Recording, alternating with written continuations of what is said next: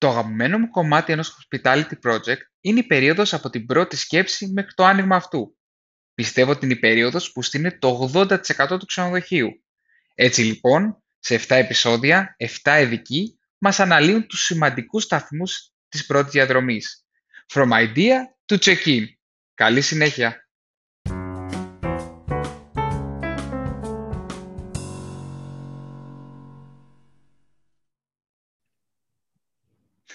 Καλώς ήρθατε σε ένα ακόμα επεισόδιο From Idea to Check-in.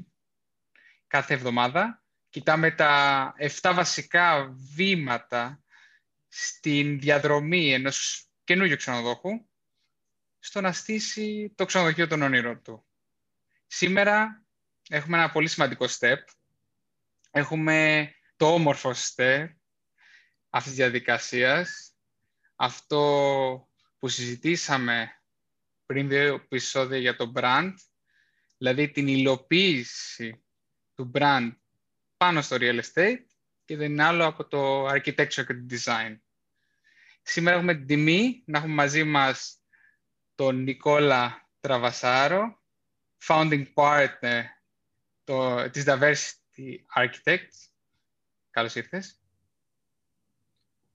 Κωνσταντίνε, καλησπέρα και σε ευχαριστώ πολύ για την πρόσκληση. Χαίρομαι πολύ που θα έχουμε την ευκαιρία να τα πούμε για ένα τόσο ενδιαφέρον ε, θέμα. Και πρωτού μπούμε στο κομμάτι του architecture, θέλω να μου κάνεις μια εισαγωγή για την diversity.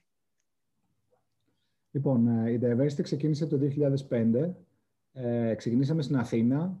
Ε, το γραφείο ξεκίνησε από, την, ε, από εμένα και τη συνεταίρο μου τότε, τη Δήμητρα την Καραμπελιά, που συνέχεια αργότερα αποχώρησε και στην πορεία ε, μεγαλώσαμε και πια οι, τα, τα, μέλη της diversity που είναι οι, οι directors είναι ο, ο Δημήτρης ο Τραβασάρος, ο αδερφός μου που έχει το γραφείο μας στην Αθήνα, η Χριστίνα Ιαχτύπη και εγώ, ενώ έχουμε και associate director που είναι ο Ντάνιελ Σίλβα που είναι Πορτογάλος και είναι στο γραφείο μας στο Λονδίνο. Πολύ σημαντικό είναι ότι ξεκινήσαμε το 2005 σε μια εποχή που τα πράγματα αλλάζανε και ήταν πολύ φανερό στη δική μας γενιά ότι η συζήτηση πλέον περί αρχιτεκτονικής, περί design, περί hospitality θα είναι διεθνής. Δηλαδή τα στεγανά που υπήρχαν στις προηγούμενες γενναίες, αυτή η κλειστότητα που υπήρχε στον ελληνικό χώρο, που ε, ε, ελληνικά καθαρά ξενοδοχεία ε, δουλεύανε με Έλληνες αρχιτέκτονες, όλο αυτό είχε πια ανατραπεί ευρύτερα. Και αυτό έχει να κάνει με δύο βασικούς λόγους. Το ένα είναι το πόσο ε, έγινε προσβάσιμα τα ταξίδια οικονομικά, δηλαδή η τιμή των αεροπορικών εισιτηρίων πια ε, έπεσε, οπότε το να βρεθεί κανείς από ένα σημείο στο άλλο ήταν πάρα πολύ εύκολο και η, η, η, η τεχνολογική πρόοδος που επέτρεπε πια την επικοινωνία, να όπως έχουμε εμείς σήμερα με ένα video call, να μιλήσει ο καθένας με οποιονδήποτε σε οποιοδήποτε μέρος του κόσμου. Καταλάβαμε λοιπόν τότε ότι ε, υπάρχει μια μεγάλη ευκαιρία σε αυτό το πράγμα και ως ε, diversity πάρα πολύ νωρίς το 2007, όταν το γραφείο ήταν μόλις δύο χρονών, αποφασίσαμε να ανοίξουμε και ένα νέο γραφείο στο Λονδίνο. Θεωρώντας ότι το Λονδίνο ε, μας δίνει την ευκαιρία, μαζί με την Αθήνα, να μπορούμε να συμμετέχουμε στη συζήτηση που γίνεται διεθνώς περί design και από ένα σημείο πιο κεντρικό. Ε, αυτό επηρέασε πάρα πολύ την εξέλιξη μας. Έκτοτε έχουμε δύο γραφεία τα οποία ε, δουλεύουμε μαζί ε, σε όλα μας τα project. Ε, δουλεύουμε βασικά σε, το hospitality είναι πάρα πολύ βασικό κομμάτι της δουλειάς μας. Ε, δουλεύουμε σε διάφορα μέρη στον κόσμο. Αυτή τη στιγμή που μιλάμε έχουμε ε, σε κατασκευή ένα ξενοδοχείο στο Σαν Μόρις στην Ελβετία που ολοκληρώνεται το 2022.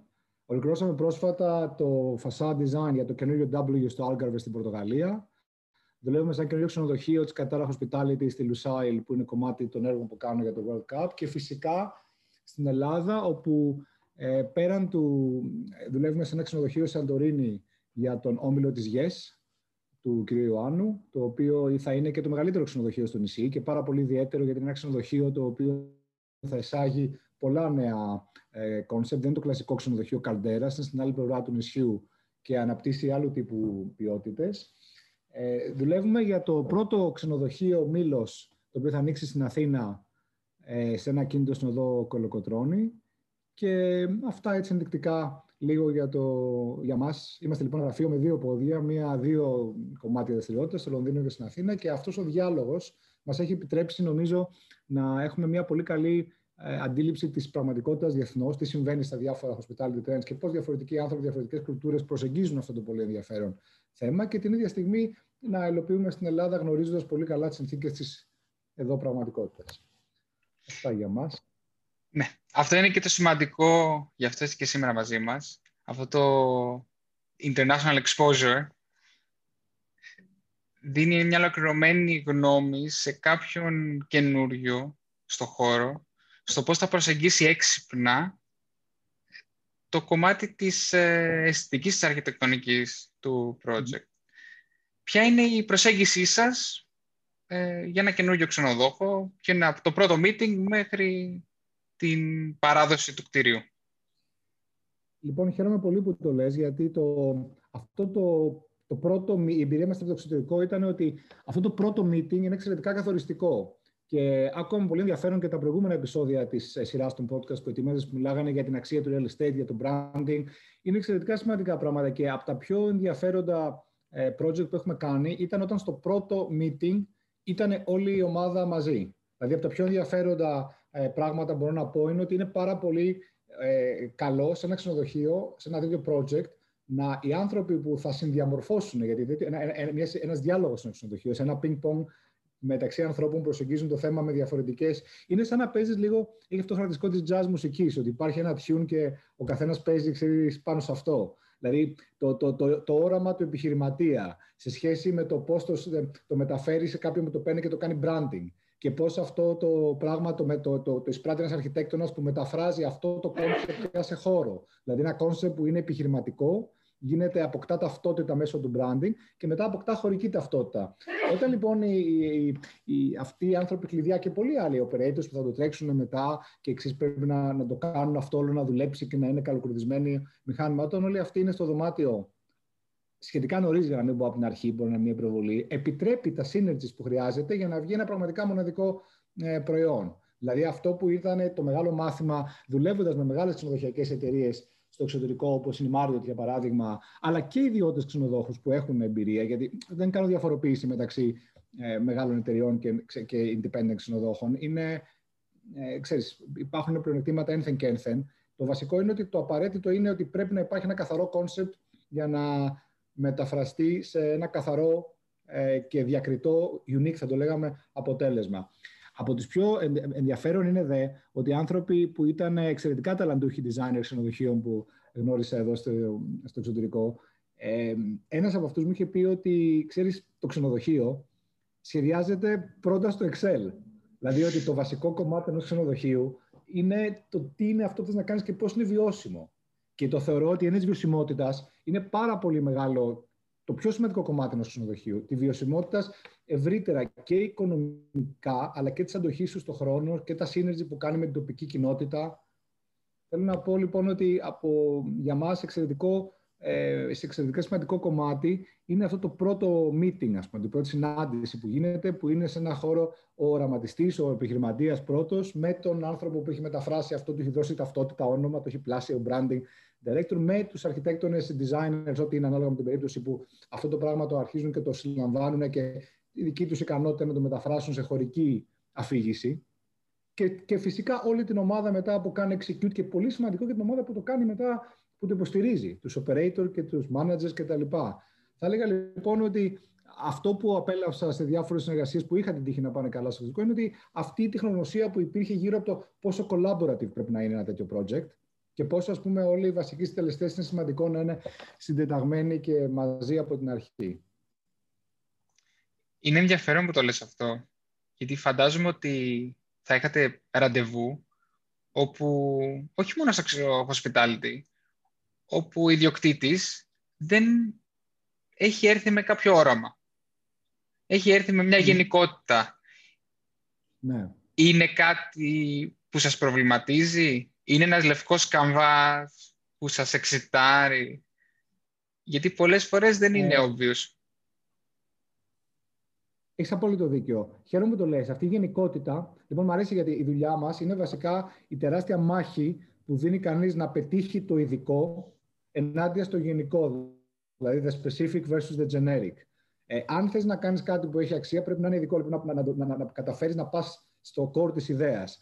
είναι, είναι σημαντικό ότι ναι, πολλές φορές υπάρχουν άνθρωποι που λόγω εμπειρίας είτε λόγω ας πούμε, ότι τα πράγματα καμιά φορά είναι πιο εύκολο να τα συλλάβει κανείς σε ένα ξενοδοχείο, σε ένα συγκεκριμένο τόπο, μπορεί να είναι πιο εύκολο να δεις τι θα κάνεις από ένα άλλο που παρουσιάζει προκλήσεις. Δεν είναι όλοι οι τόποι οι ίδιοι. Που Άρα λοιπόν τυχαίνει κάποιος να έρχεται με πιο σχηματισμένο concept από κάποιον άλλον. Η προσπάθεια είναι πάντα να κάνει κανείς σαφέ ότι χρειαζόμαστε αυτό το πράγμα προτού ξεκινήσουμε.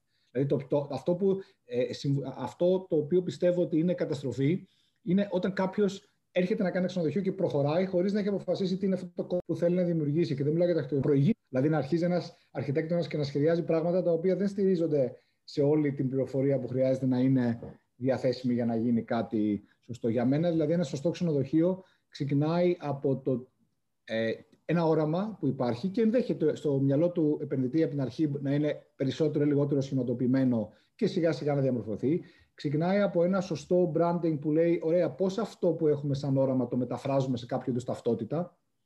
Την ίδια στιγμή, η μελέτη βιωσιμότητας, δηλαδή να δει κανείς, ωραία, ξέρεις, χτίζω ένα ξενοδοχείο στη Σαντορίνη ή χτίζω ένα ξενοδοχείο στη Λευκάδα. Αν χτίσω το ίδιο, με το ίδιο όραμα, με το ίδιο branding. Αν χτίσω ένα ξενοδοχείο στην Σαντορίνη, ξέρω ότι μπορώ να ρίξω παραπάνω χρήματα γιατί μετά μπορώ να τα πάρω πίσω. Άρα αυτό μπορεί να είναι βιώσιμο πράγμα.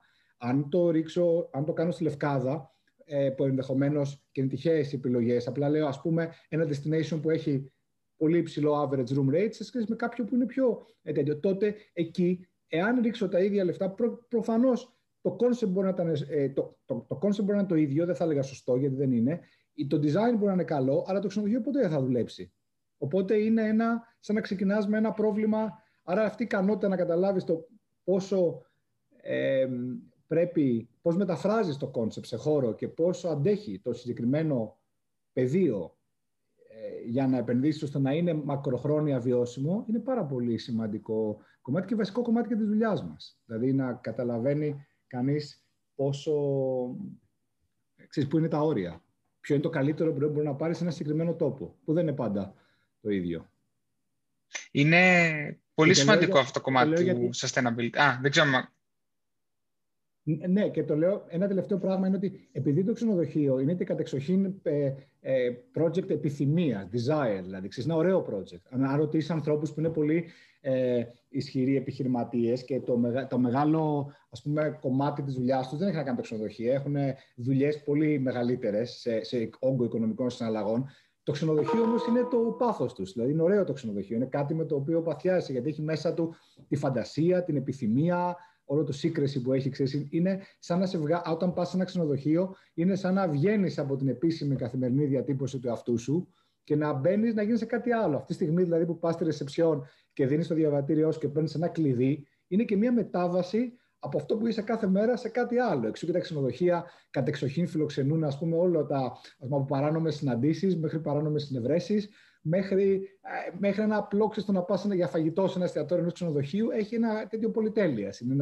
Άρα λοιπόν το ξενοδοχείο, επειδή έχει όλη αυτή τη μαγεία, είναι ένα αντικείμενο επιθυμίας και καμιά φορά η παγίδα, ειδικά σε άπειρους ξενοδόχους, είναι ότι κυριαρχεί ο συναισθηματισμός της λογικής. Δηλαδή, παρασύρεσαι σε μια ιστορία που θέλεις να κάνεις το καλύτερο, αλλά, αλλά ξέρεις, εκεί είναι ένα, ένα επικίνδυνο σημείο. Δηλαδή, η ισορροπία είναι πολύ λεπτή μεταξύ του. Είναι, ε, νομίζω το, το, το, αυτό που θα συμβούλευα είναι ότι κανείς πρέπει να κάνει το καλύτερο για το συγκεκριμένο τόπο.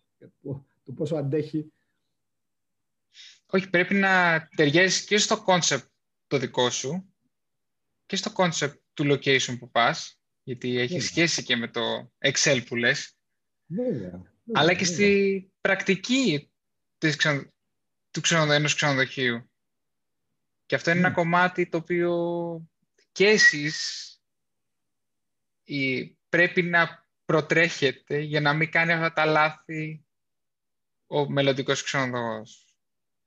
Ε, ναι. Αυτό που θέλω να σε ρωτήσω είναι, σίγουρα έχετε αναλάβει και project που έχουν να κάνουν με renovation, δηλαδή είναι κάτι καινούριο.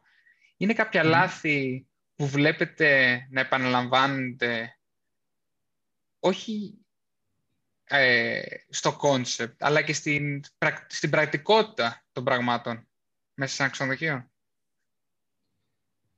Κοίταξε, το, το renovation, η ανακαίνιση, ας πούμε, έχει δύο βασικά θέματα στα οποία κανείς πρέπει να είναι προσεκτικός σε σχέση με ένα καινούριο project, ένα καινούριο concept. Ένα καινούριο concept έχει όλοι κανείς την ικανότητα να διαμορφώσει ε, ε, κάτι. Μία ανακαίνιση και ειδικά σε ένα ξενοδοχείο έχει σαν βασικό στοιχείο το θέμα της μνήμης. Δηλαδή, τι είναι αυτό που κρατάω. Δηλαδή, το, για μένα, μια ωραία ανακαίνιση είναι κάτι που δεν διαγράφει πλήρως αυτό που προπήρχε για να εισάγει κάτι καινούριο δια της βίας. Είναι το πώς. Ε, γιατί τα ξενοδοχεία έχουν αυτό που λέμε συμπυκνωμένη μνήμη. Το γεγονός δηλαδή ότι το σπίτι, ξέρεις, είναι δικό σου και μένεις εσύ. Έχει κάποια περιορισμένο όγκο μνήμης, ας πούμε. Αλλά το ξενοδοχείο, με, με, το, με το πόσο διαφορετικοί άνθρωποι μπαίνουν κάθε μέρα, μένουν και ειδικά σε ξενοδοχεία που μένουν και διάσημοι και ξέρεις, έχουν όλη αυτή τη μυθολογία.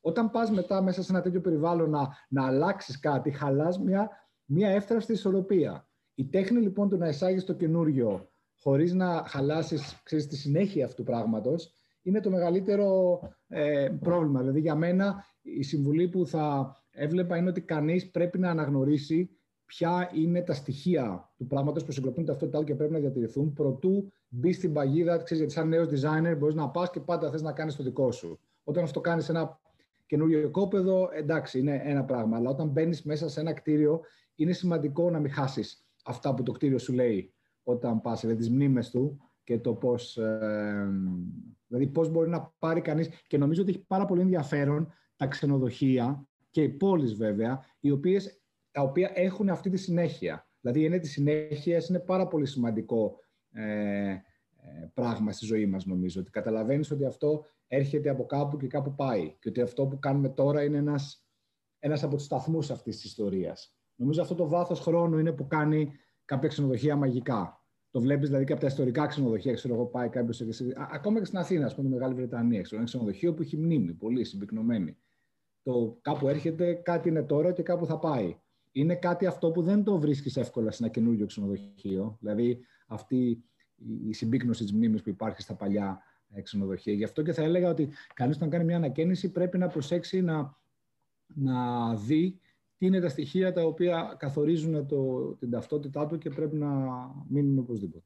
Είχαμε πρόσφατα μια πολύ ενδιαφέρουσα έτσι, ε, περίπτωση που είχαμε ένα, τη, τη μετατροπή ενός παλιού ε, εστιατορίου στη Θεσσαλονίκη, γνωστού εστιατορίου του Όλυμπος Νάουσα, που ήταν εστιατόριο και μπειραρία και αυτός ο χώρος έπρεπε να γίνει σε, ε, να μετατραπεί σε ξενοδοχείο. Είναι ένα project που είναι τώρα σε, κατασκευή. Ήταν από τις πιο ενδιαφέρουσες προκλήσεις το πώς κανείς παίρνει τη μνήμη αυτού του πράγματος σε ένα εστιατόριο που ήταν γνωστό πανελληνίως και ξαφνικά αυτό θα είναι το εστιατόριο ενός ξενοδοχείου. Πώς κανείς βρίσκει το όριο μεταξύ του να. Γιατί πρέπει να θυμίζει, δεν είναι ωραίο να μπαίνεις και να μην έχεις κανένα σημείο αναφοράς σε αυτό που προπήρχε. Είναι ωραίο να αισθάνεσαι ότι είμαι σε ένα χώρο που έχει βάρος, έχει βάθος χρόνου, έχει μνήμες και πάνω σε αυτό έχει και κάτι καινούριο.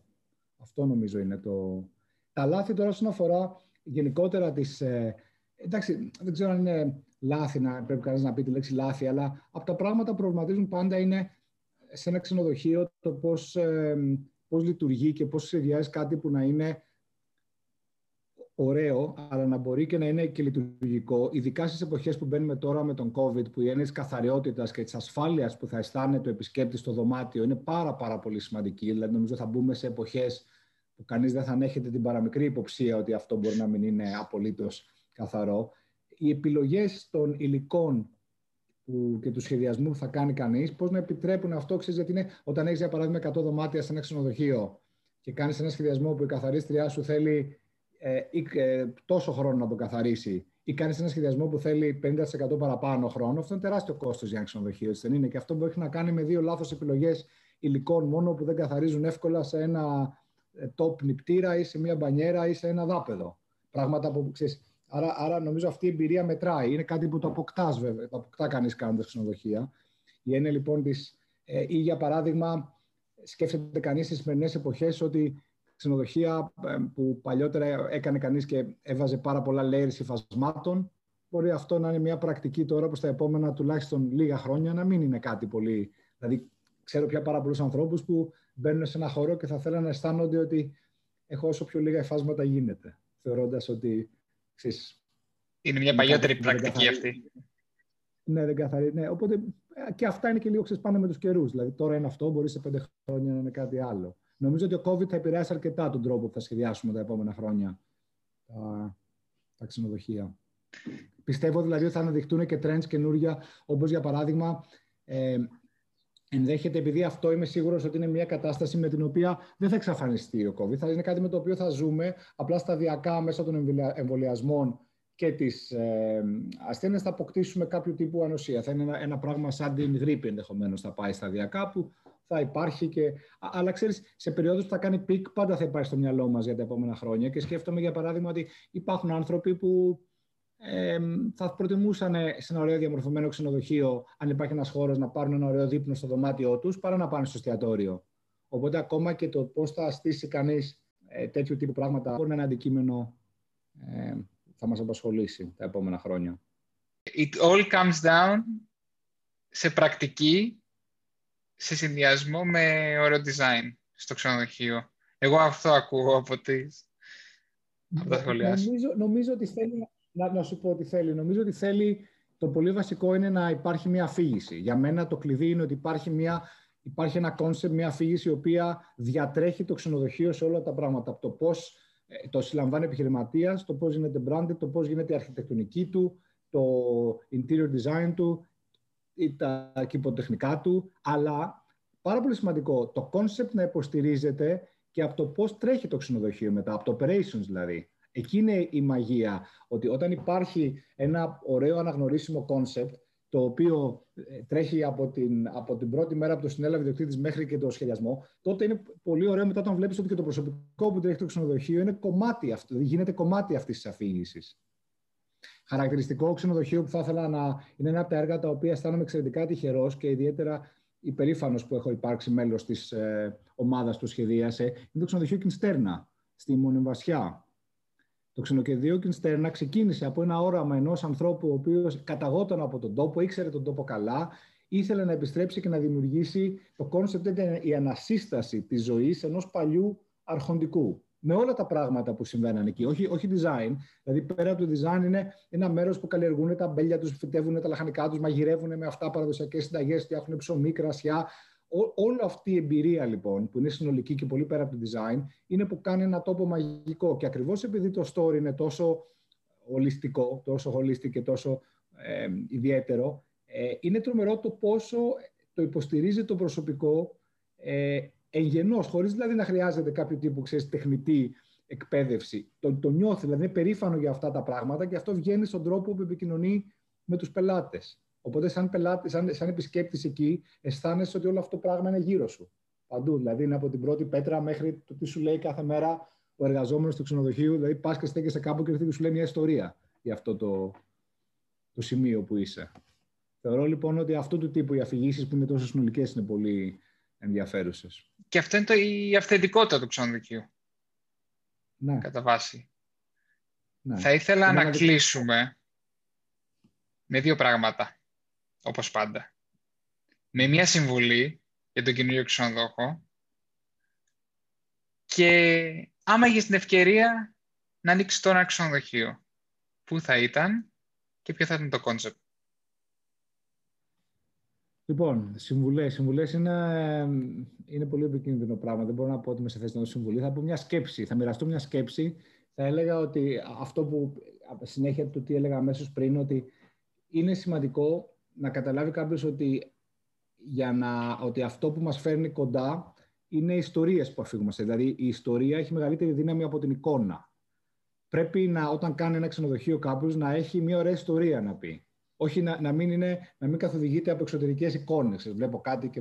Δηλαδή, από τη στιγμή που έχεις μια ιστορία να πεις και αυτή η ιστορία θα την πεις στο, στο, στο, στο, στο ακίνητο που θα βρεις για να την χωρέσεις, στο branding που θα κάνεις, στο design που θα τέτοιος στον τρόπο που θα μιλάς γι' αυτό, τότε σίγουρα νομίζω είσαι στον δρόμο της επιτυχίας. Οι μύθοι, οι ιστορίες είναι που φέρνουν τους ανθρώπους κοντά. Δηλαδή, στον πολιτισμό μας αυτό είναι που μας δένει. Όταν έχουμε να αφηγηθούμε κοινές ιστορίες. Ένα ξενοδοχείο λοιπόν που αφηγείται και δεν εικονογραφεί, είναι για μένα το, τα ξενοδοχεία που όλοι θυμόμαστε και ξέρεις να σου έχει στο μυαλό κάτι είναι αυτό. Α, έχει κάτι παραπάνω από την εικόνα. Αυτό θα ήταν η σκέψη μου, όχι συμβουλή, δεν θα την πω η σκέψη μου. Τώρα, με αυτή τη σκέψη, αν βρεθώ στη θέση να κάνω ένα ξενοδοχείο, θα έψαχνα ένα τόπο που, που έχει και μπορεί να υποστηρίξει τέτοια πράγματα.